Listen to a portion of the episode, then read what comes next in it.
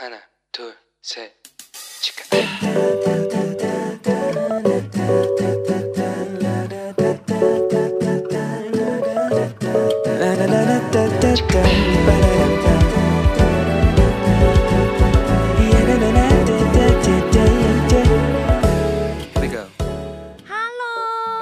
欢迎大家又回到石头们的青春日记。我是你人生应援团的头号粉丝 Annie。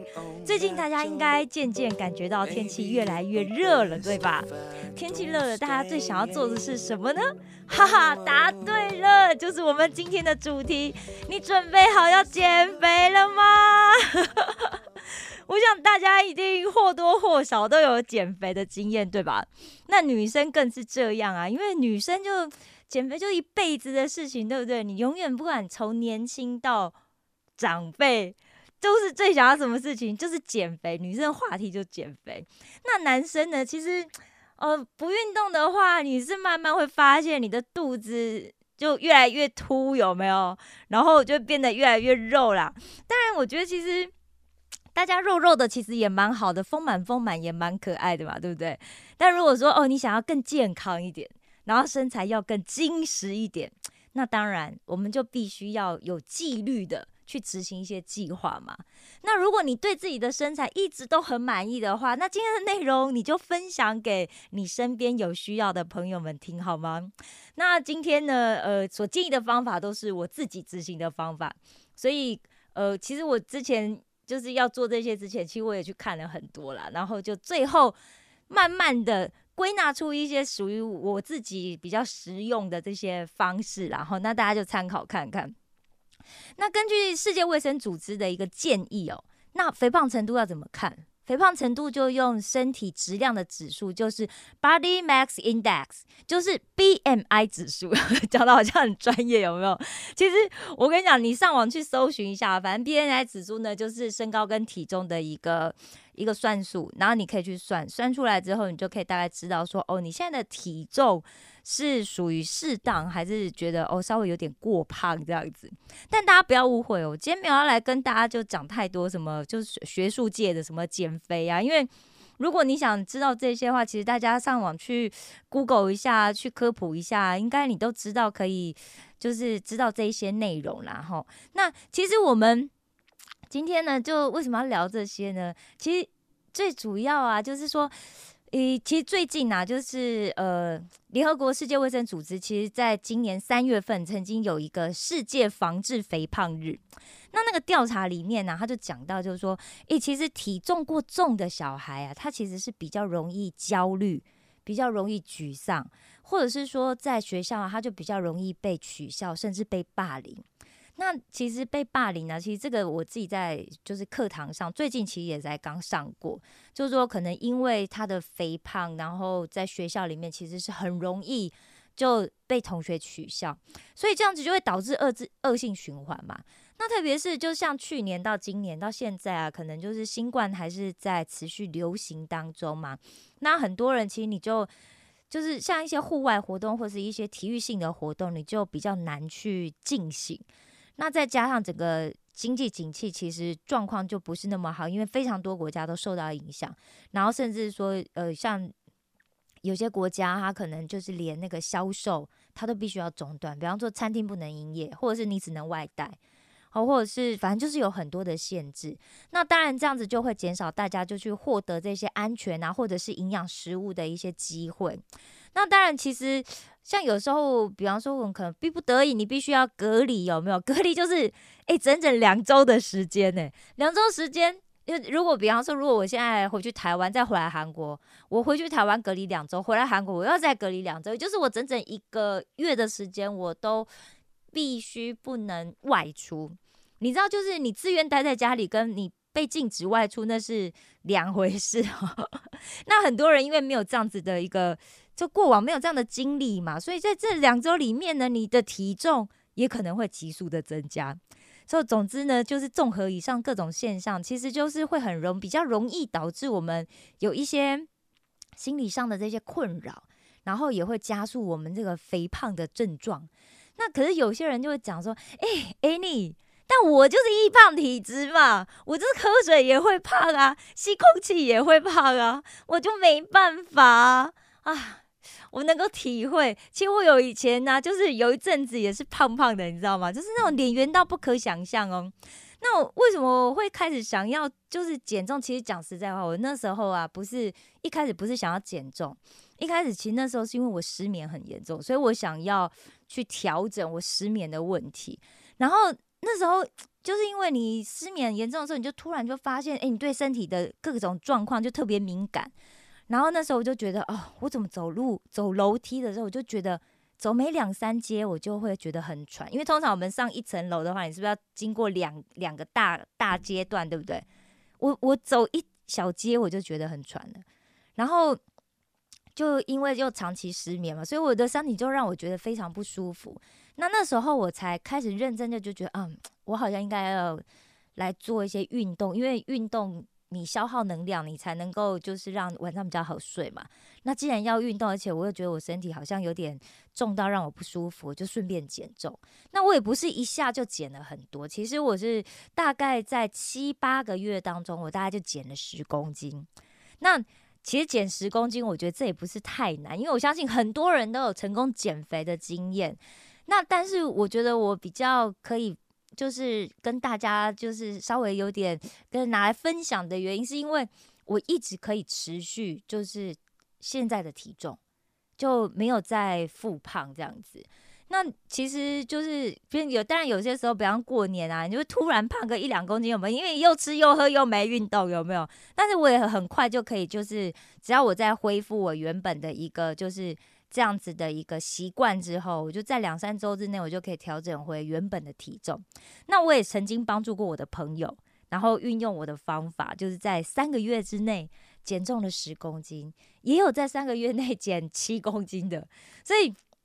我想，因为有过这一些经验啊，其实我觉得减肥减重其实不是一件太难的事情，但比较难的是如何让这个体重啊一直维持在你想要的这个状态。我觉得其实是比较难的。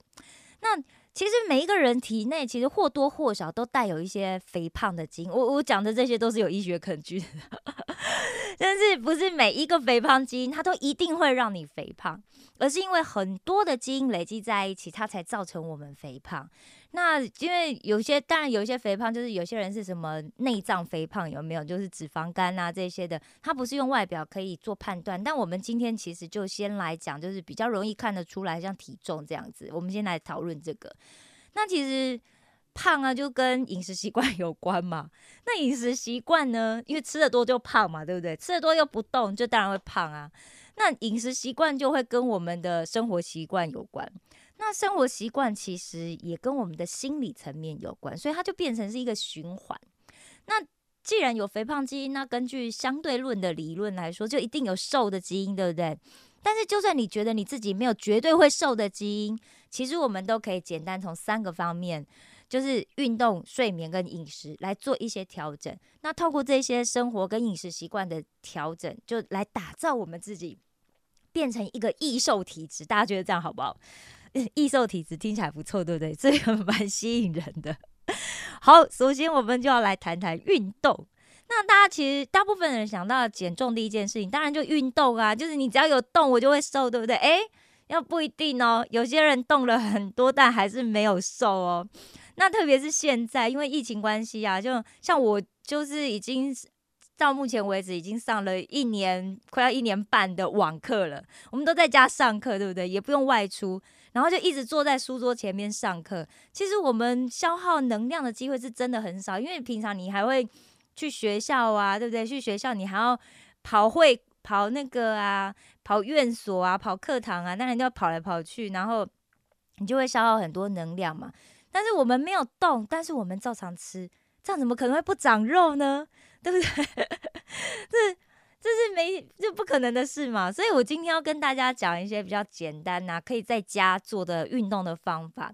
那其实我自己是，我自己是骑室内脚踏车啦，因为我就比较不爱外出嘛，就是一个 宅宅在家的人，这样平常比较不爱外出啦，因为周一到周五真的是上课很忙，然后又要做很多很多的事情，这样子。那其实也不瞒大家讲，其实我是很长，我小时候很爱运动，那我小时候也曾经是体操选手，但是我已经很长很长很长一段时间不喜欢运动了，而因为我不喜欢流汗。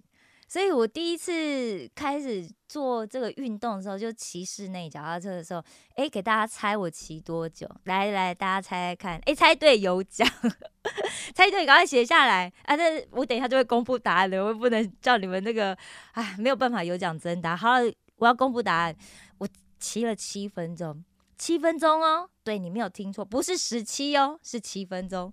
我骑七分钟，我就腿酸到不行。对不对？我很弱，对不对？那我再告诉你一个更冲击的，就是其实我是骑了五分钟，我就觉得酸了，只不过我又多坚持了两分钟，所以骑了七分钟。我第一天的运动就这样结束了啊！但是很挫折啊，因为就觉得哦天哪，我做七分钟算什么运动，对不对？但是我就真的脚很酸，我就骑不下去。但第二天呢，我就告诉我自己不行，我一定要再骑上那台脚踏车，我一定要再坐上去。然后今天呢，我一定要超过七分钟，所以我就告诉我自己说，我只要比昨天多骑一分钟就好，只要多一分钟就好了。但第二天我就想，好，我就一直看着那个码表有没有，它不是有计时器嘛，我就一直看，好，过了七分钟，七分三十秒，七分四十秒，好，八分钟，好，第二天我就骑了十分钟，那就我就这样子慢慢，就慢慢每天就强迫我自己，我就增加个三分钟或五分钟，然后。重点是我都会记录，因为 要不然我怎么知道我骑多久，对不对？哎，我有一个很好的习惯，就是我都会记录，我会记录我每天运动什么时候，就是运动多久。好，比方我今天骑了几分钟，然后我会记录我自己的体重。我早上起床还没有喝水之前，上完厕所我就会记录一下，然后晚上睡觉之前记录一下。但是大家知道吗？其实，在骑脚踏车很无聊啊，对不对？所以。我就允许我自己，因为你如果真的要一直骑下去，你骑个三四十分钟，骑个一小时，像我现在，如果就是假日啊，我没事啊，我可能就在家里骑个一百分钟这样子，这真的很无聊啊。所以我就允许我自己在骑脚踏车的时候，我就看剧，或是看电影，然后就或者是看那个综艺节目这样子，反正就是一些不用大脑又可以让自己放松心情、可以笑的啦。那基本上我就不看那些什么恐怖啦、悬疑呀、推理的那一些，因为我的运动时间就是我的娱乐时间。那当然，因为我也比我个人比较喜欢笑，我不太喜欢被吓这样子。好，这样慢慢一来啊，其实慢慢我就可以越骑越久。那如果你讲说，哎哎，你在我家没有室内脚踏车啊，而且又要买的话，就是有点麻烦。而且你知道我们是留学生嘛，对不对？或者是如果我现在是高中生，我如果跟我妈讲说我要买个室内脚踏车，等一下我妈会念我说，哎，你会骑个两天又不骑了，对不对？没有关系，我推荐大家做一个最简单的运动，就是大家家里应该都有小板凳吧？好，如果没有小板凳，你应该也可以去什么大创啊买一个小板凳，就是那种浴室那种小板凳。那你注意哦，就是。尽量不要让它会滑动，或者是你下面可以垫个防滑垫这样子。总之，它就不要滑动。小板凳，好，那其实它就是登阶运动。那我就讲，其实踏小板凳运动。那你你记得那个小板凳也不要太高，因为你踏上去之后，你的膝盖不要超过你的臀部。哦，那你下来的时候也要用脚尖先下来，哈，就是上去两只脚都踏上去，然后再一只脚下来，第二只脚再下来。那其实我我刚刚不是有讲嘛，就是有个朋友就瘦了七公斤，一个瘦瘦十公斤，瘦七公斤的朋友，其实他那时候每天持续做这个运动。那其实刚开始做的时候啊，你可能就做十分钟就 就不行了，但没关系，你就想说，哎，其实哎，你刚开始才做七分钟而已，你就一天比一天多做几分钟，这样子持续下去，如果你每天可以踏个三四十分钟的话，是最好。其实为什么？重点就是要让你的身体流汗啦，就让我们可以身体的新陈代谢可以运作，然后可以流汗，然后把身体里面这些就是。不需要的这些呃，就是脏东西啊，把它给排出去。那如果你跟我一样，就是属于身体不太容易流汗的人，那请你做完这个登阶运动、踏小板凳运动之后呢，我建议你，你就在就背贴着那个墙壁，然后脚脚脚跟背全部都贴着墙壁，头也贴着墙壁，然后手就慢慢的哦往左右这样子，哦往头顶上伸展。做这样子的伸展运动，那刚好也可以缓冲嘛。因为刚刚坐了小板凳，其实你会发现，其实坐小板凳运动比想象中的喘。好，那再做个十分钟、二十分钟的这个伸展的运动，缓和之后呢，你就可以去冲一个温水澡，也不要冲太热的哈，就冲温水澡。那根据美国这个公共医学中心的研究指出哦，其实下午两点到六点是我们体温最高的时候，其实也就是我们身体最适合运动的时候。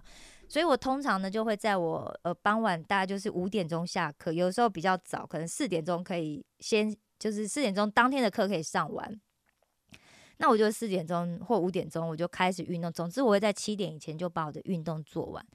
那为什么要这么早就做完我的运动呢？因为可能我做完之后，我会再回来继续再再读一下书啦。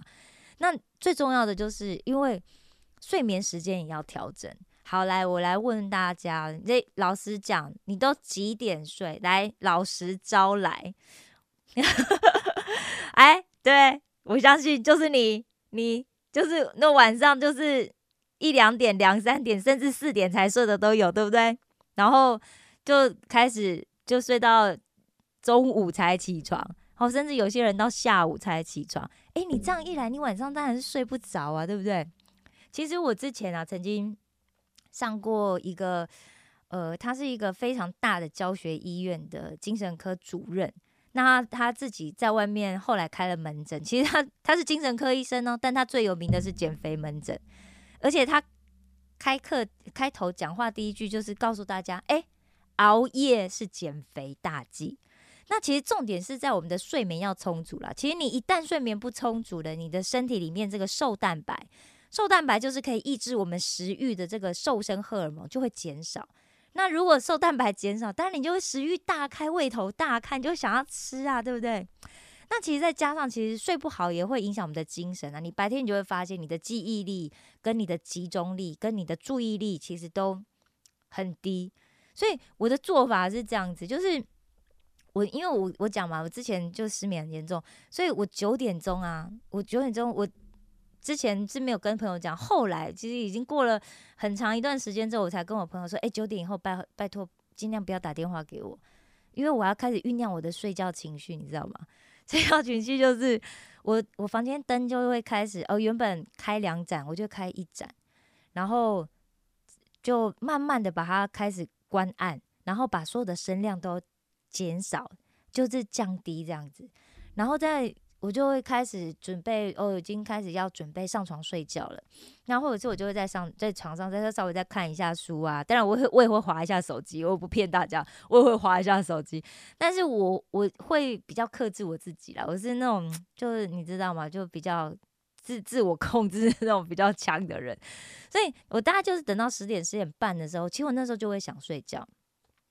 那想睡觉，我就赶快睡觉，我就赶快把好就把所有灯都关掉，因为其实我我以前小时候睡觉就习惯要开灯，因为怕黑嘛，对不对？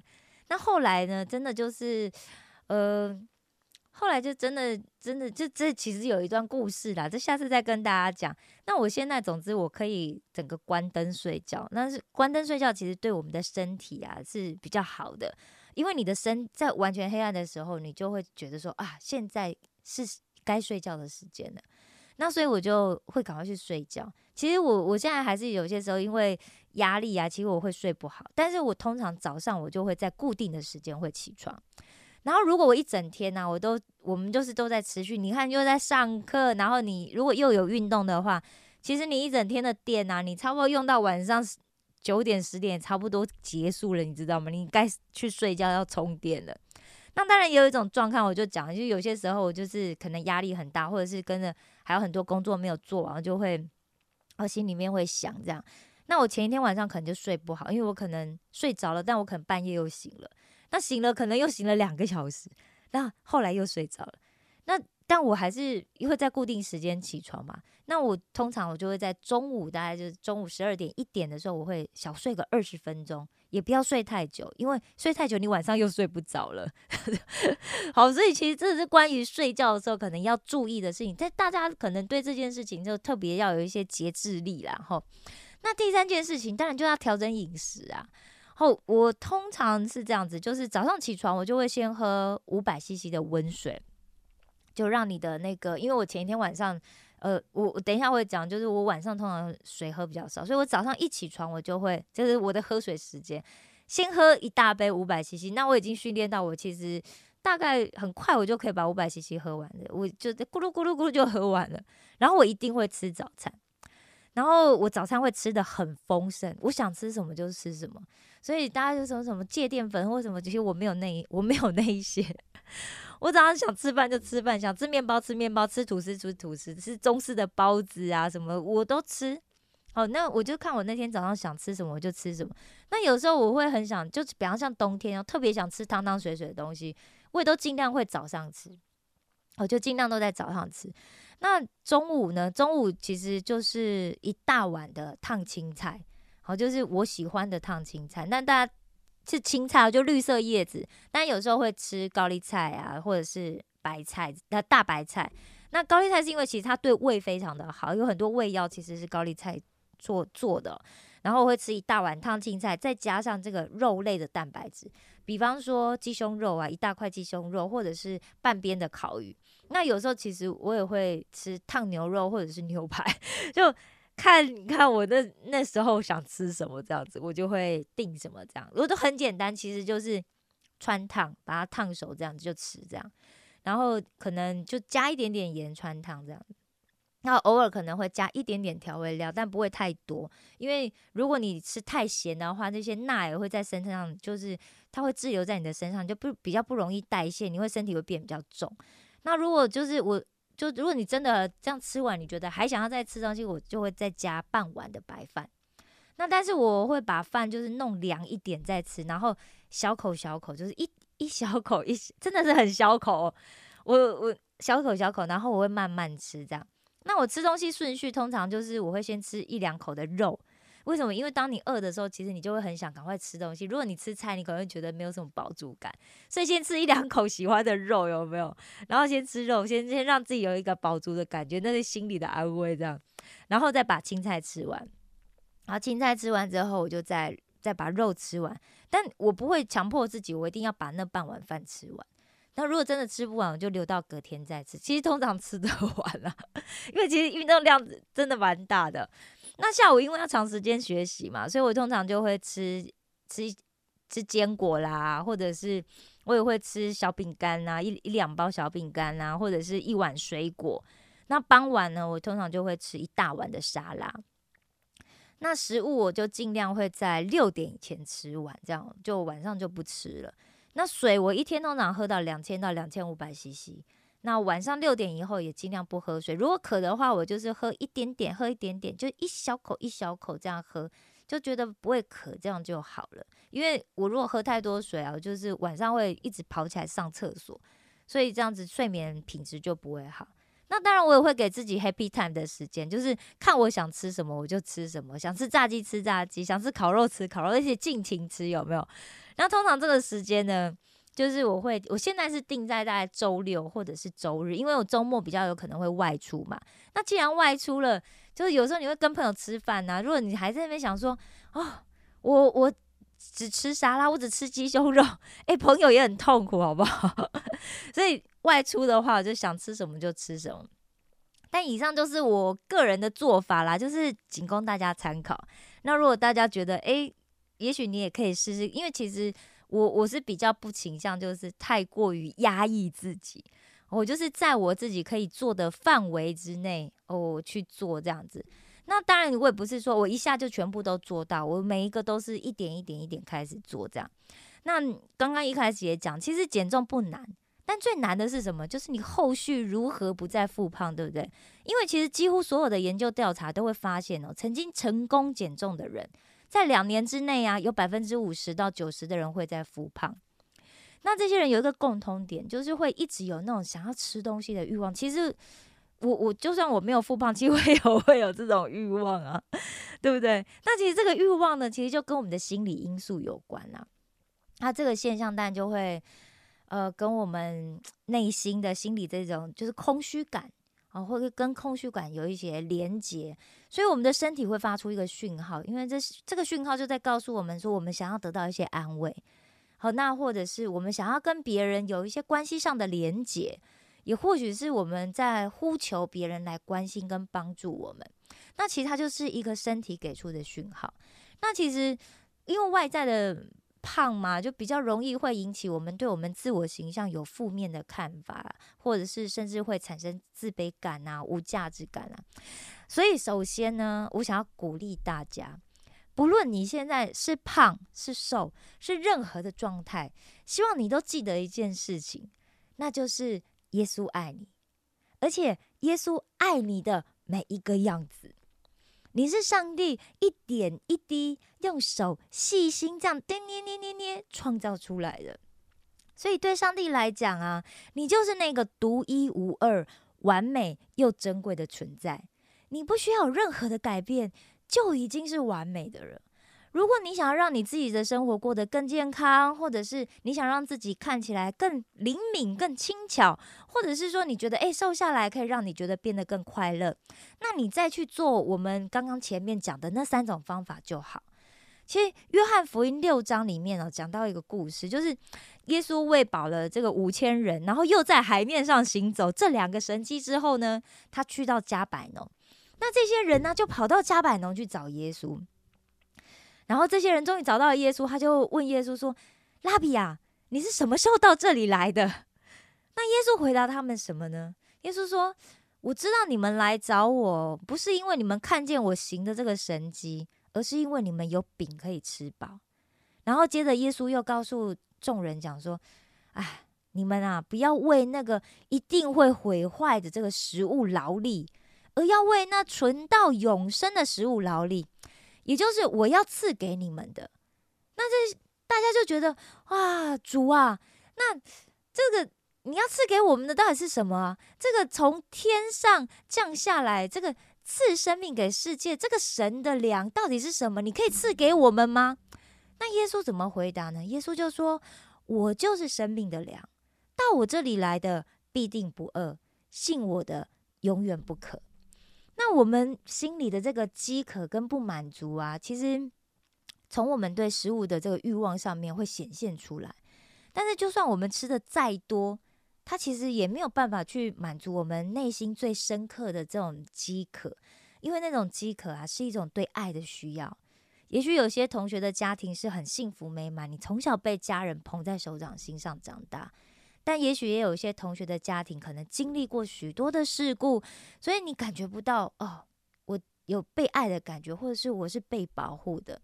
我们或多或少可能都在家庭里面呐受到一些不同的伤害，所以我们渴望有一天我们能够真正的被全然的接纳，被 深深的爱着和保护着。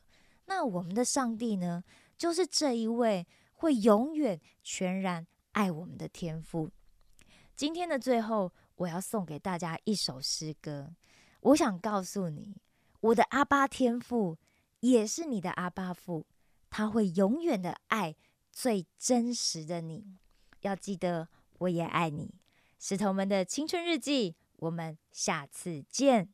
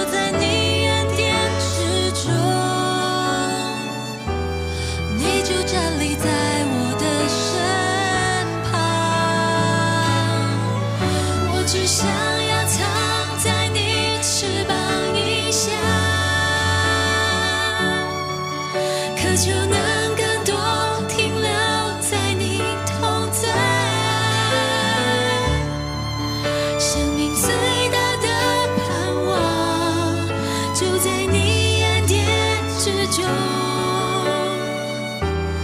你就站立在我的身